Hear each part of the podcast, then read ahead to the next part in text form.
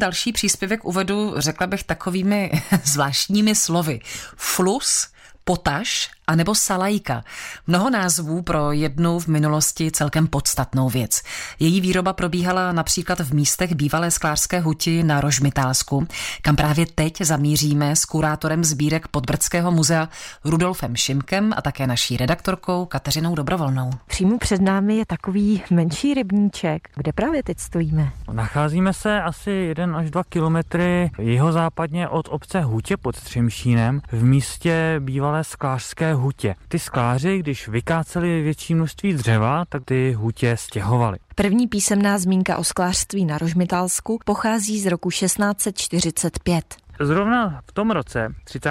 srpna, byla skelná huť vydrancována gecovskými vojáky za 30 leté války, protože sem si rožmitálští měšťané ukryli svoje majetky, takže to tady bylo pěkně vyrabováno. To bylo pravděpodobně v místech obce hutě pod Třemšínem. Ta vypálená huť v podstatě stála v místech, kde se dneska říká na staré huti. Největší rozvoj sklářství tady nastal po roce 1735, kdy se stal novým zdejším nájemcem Tobiáš Adler. To už byl sklářský mistr ze slavné rodiny. Oni zde pozvedli to sklářství na poměrně vysokou úroveň. A v době, kdy Tobiáš umírá, v roce 1744, se sklárna stěhuje naposledy a to přímo na toto místo. Ani tato huť nebyla tady příliš dlouho, byla zrušena už v roce 1760, kdy Adlerové odcházejí kousek za Bohutín a tam si pronajímají další takový jako sklářský plac.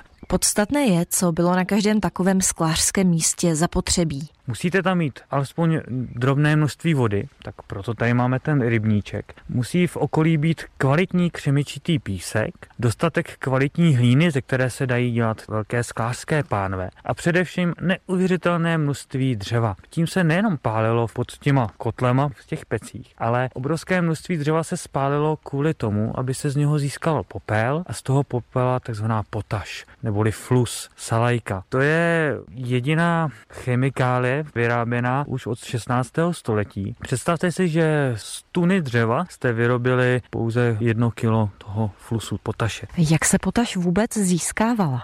Ta technologie je poměrně složitá, musíte nazbírat poměrně velké množství popela, to byla povinnost odezdávat vrchnosti. Ten pak flusař namočil, 24 hodin to nechal máčet, pak se to dávalo do kádí, které měly dvojité propustné dno a z těch odkapávala tekutina a ta se odpařovala na takových velkých pánvích a vznikal ten flus. Ta potaž se ještě takzvaně kalcinovala, což znamená, že ji zahřívali přibližně na 800 stupňů v chlebových pecích. Jaké měla potaž využít? Použití. Potaž se pak používala na ledascos, na vydělávání kůží, praní prádla, to byla opravdu žíravina. Také se používalo toho sklářského kmene. Dodnes tady můžeme dokonce najít pozůstatky výroby skla. Co tady třeba můžeme vidět? U toho přilehlého rybníčku a na loučce lze najít zbytky z té výroby, občas vypálenou hlínu z těch rozbitých pánví. Se tady našlo i trčíkové sklo, ze kterého se tehdy dělali okna a pak jakékoliv užitné sklo, zlomky sklenic a